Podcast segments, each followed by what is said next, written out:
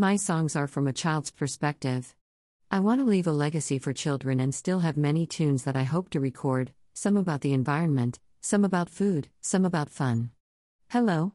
Welcome to the Community Jewish News podcast service produced by CJNOnline.com and CJNOnline.ca. Today, we introduce you to a notable Canadian Jewish musician, Rosalie Moscoe.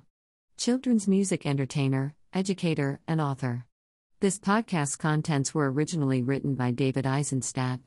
Do you remember children's music performers, Jim and Rosalie?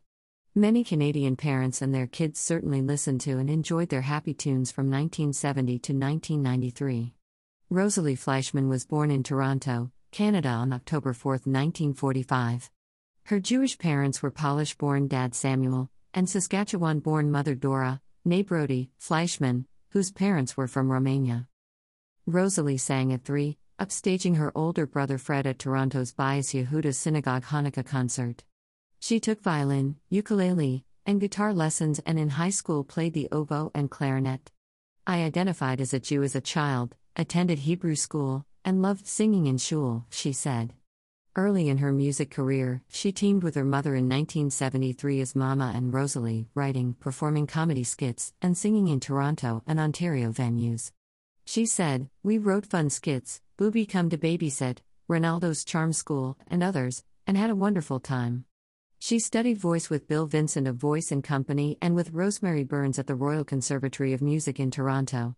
In 1993, she enrolled in the Orff Music Program, Level 1 at the Royal Conservatory. Adding to her education, Rosalie studied improvisation, Second City style, at Seneca College and took journalism, creative writing, and songwriting classes at Toronto's Seneca College, York University, and Long and McQuade. During those 23 years, Moscoe worked with children through the arts. Initially, playing her music in nursery schools, day camps, and libraries. From 1980 to 1989, she partnered with Jim Ducheneau. They sang their original numbers, she said, first in elementary schools, then once we recorded albums, we sang in theaters slash concert halls for thousands of children across Canada. Albums included Listen to Me, original pop songs for kids of all ages, songs in action with Jim and Rosalie, Jim and Rosalie at the Music Factory, and I Love to Sing with Jim and Rosalie, which included a music activity book, published by the Frederick Harris Music Company, the workshop section, created by a third partner, Gene Harrison. A&M Records handled distribution. The twosome garnered two Juno nominations for Best Children's Album, Listen to Me in 1981 and in 1982, Jim and Rosalie at the Music Factory. But, two music business realities hit Jim, Rosalie, and Harrison during the late 1980s. The threesome parted amicably after losing an estimated $11 million TV series when Alt TV went out of business. Their music book publisher also closed its doors. Moscoe continued as a solo performer, with her band. She recorded Rosalie's greatest hits and Rosalie's Time Machine and Lullabies for All Time. During her music career, which ended in 1993, Moscoe worked with fabulous musicians and arrangers, acknowledging bandmates Ron Harrison, a barrelhouse pianist and film composer, and David Harrison, an arranger, guitarist, and bassist. Moscoe's songwriting publishing scorecard includes original music and lyrics for 26 published recorded songs for children and 30 unpublished. From 1980 to 1991, she ran teacher workshops, performing in various venues across Canada. She also did a string of national radio and TV appearances.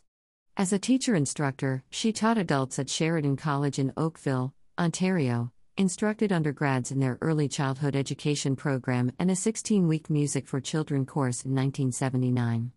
But the music business took its toll, and family life was always most important. So, after my difficult decision to leave the music world, I returned to school to pursue another passion health and wellness, she explained.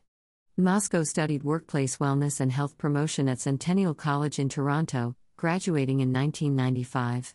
She graduated in 1998 from the Canadian School of Natural Nutrition and taught a 16 week stress management course at Centennial College that year. That career change saw her as a speaker to corporations, governments, and the general community. From 1995 to 2015, she ran workshops and keynoted speeches on stress relief, wellness, and nutrition. From 1998 to 2016, she consulted nutrition patients of three medical doctors. She is a published author of Frazzled Hurried Woman.